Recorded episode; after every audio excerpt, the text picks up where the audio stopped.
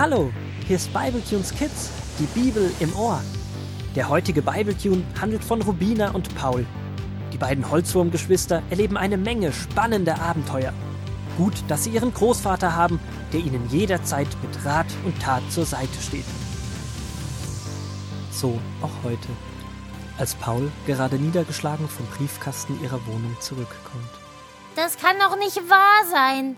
Jetzt warten wir schon eine Woche und haben immer noch keine Antwort. Es war wieder nichts im Briefkasten. 7 Tage warten wir. Warum melden die sich nicht? Der Abgabetermin des Wettbewerbs liegt doch schon lange zurück. Arbeiten die fleißigen Arbeitsameisen nicht mehr? Oder was ist dort los? Diese Frau Hirschkäfer in diesem Sekatium, kann die nichts mehr sehen? Oder warum geht es nicht weiter? Das heißt nicht Sekatium, das heißt Sekretariat. Ist mir auch egal, wie das Ding heißt. Hauptsache, es wird mal der Sieger des Wettbewerbs bestimmt. Vielleicht ist Herr Kleinkriech ja im Urlaub oder doch auf der Suche nach einem neuen Restaurant. Du meinst, vielleicht wollte er nur freundlich zu uns sein, aber in Wirklichkeit möchte er ein anderes Projekt unterstützen? Dann hätte er uns angelogen. Nein, das glaube ich nicht. Ob du das glaubst oder nicht, ist doch egal. Wir können ja nicht in ihn hineinsehen. Wer weiß, wie unverschämt er ist. Am liebsten würde ich ihm jetzt einen Drohbrief schicken mit den Worten: Wenn Sie jetzt nicht bald weitermachen, werden wir einen stinkenden Pflanzenstängel, der Verziehdichtpflanze, hält eigentlich Katzen ab, in ihren Briefkasten einwerfen. Da kommt Großvater gerade im richtigen Moment mit einer Teetasse auf die beiden zu. Was höre ich denn da für Worte? Stinkende Pflanzenstängel, Drohbrief, Herr Kleinkriech. Habt ihr eine Absage erhalten? Nein, das nicht. Aber wir haben noch immer keine Antwort. Die wollen uns wohl veräppeln. Apfelstückchen haben wir leider nicht bekommen. Du verstehst wieder mal gar nichts. Veräppeln heißt so viel wie an der Nase herumführen. An meiner Nase wird nichts herumgeführt. Hä? Bist du dumm? Veräppeln heißt jemand absichtlich etwas Falsches sagen und damit einen Scherz machen. Ihr Würmer seid heute aber wirklich ganz mies gelaunt. Seid geduldig und haltet an den aufmunternden Worten des Herrn Kleinkriegs fest. Wir haben schon 168 Stunden gewartet. Das ist ja eine halbe Ewigkeit. Da musst du doch verstehen, dass wir wütend sind. 168 Stunden? Hast du richtig gerechnet? Das ist ja eine Ewigkeit. Vielleicht für eine Eintagsfliege. Ich finde, ihr seid sehr ungerecht. Nur weil ihr warten müsst, wird Herr Kleinkriech für euch zum Feind. Er hat es doch wirklich gut mit euch gemeint.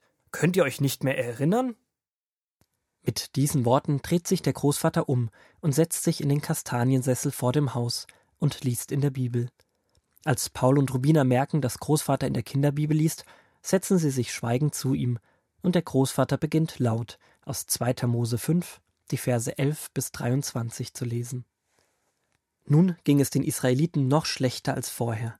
Sie mussten selber Stroh sammeln gehen und sie wurden von ihren Aufsehern geschlagen und beschimpft, weil sie es nicht mehr schafften, so viele Ziegel zu machen wie früher. Darum beschwerten sie sich bei Mose und Aaron. Da habt ihr uns etwas Schönes eingebrockt. Mit eurem Reden habt ihr nur erreicht, dass der Pharao wütend auf uns ist. Jetzt geht es uns schlechter als je zuvor. Da wandte Mose sich an den Herrn und sagte: Herr, warum hast du diesem Volk das angetan?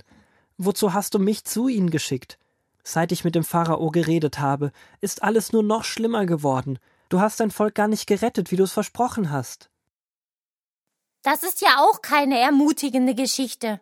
Der Frust der Israeliten wird jetzt bei Mose abgeladen und Mose gibt seinen Frust an Gott weiter. Sollen wir wirklich die Mose-Geschichte weiterlesen? Ich mag keine Geschichten ohne Happy End. Aber das ist doch noch lange nicht das Ende von der Geschichte. Ich vermute schon, wie es weitergeht. Die Israeliten müssen noch unglaublich viel warten. Und ihre Situation als Sklavenarbeiter wird sich nicht so schnell ändern. Heute Nacht träumen wir sicher, dass wir mit völlig verschrumpelter Haut und ersten grauen Härchen endlich eine Antwort erhalten. Ich gehe jetzt ins Bett. Vielleicht schlafe ich ja ohne Traum. Also tschüss. Warte, ich komm mit. Gute Nacht, Großvater. Und dann verschwinden die beiden mit ziemlich schlechter Laune in ihrem Kämmerchen. Der Großvater bleibt noch länger in seinem Kastaniensessel sitzen und denkt über seine Enkel nach. Sie werden in ihrem Wurmleben noch viel lernen müssen.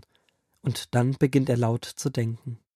Ja, das ist wirklich eine schwierige Geschichte. Wie kann ich den Wurmkindern nur vermitteln, dass auch Wartezeiten im Leben Zeiten sind, in denen Gott da ist? Er hat uns nicht vergessen und fordert manchmal nur Ausdauer. Es ist wie bei einem Goldschmied, der so lange an einem Schmuckstück arbeitet, bis es perfekt ist. Wenn ich zurückschaue, erkenne ich, dass ich Gott in diesen Zeiten der Not noch viel tiefer erlebt habe. Hoffentlich lassen sich die beiden morgen wieder etwas besser erreichen.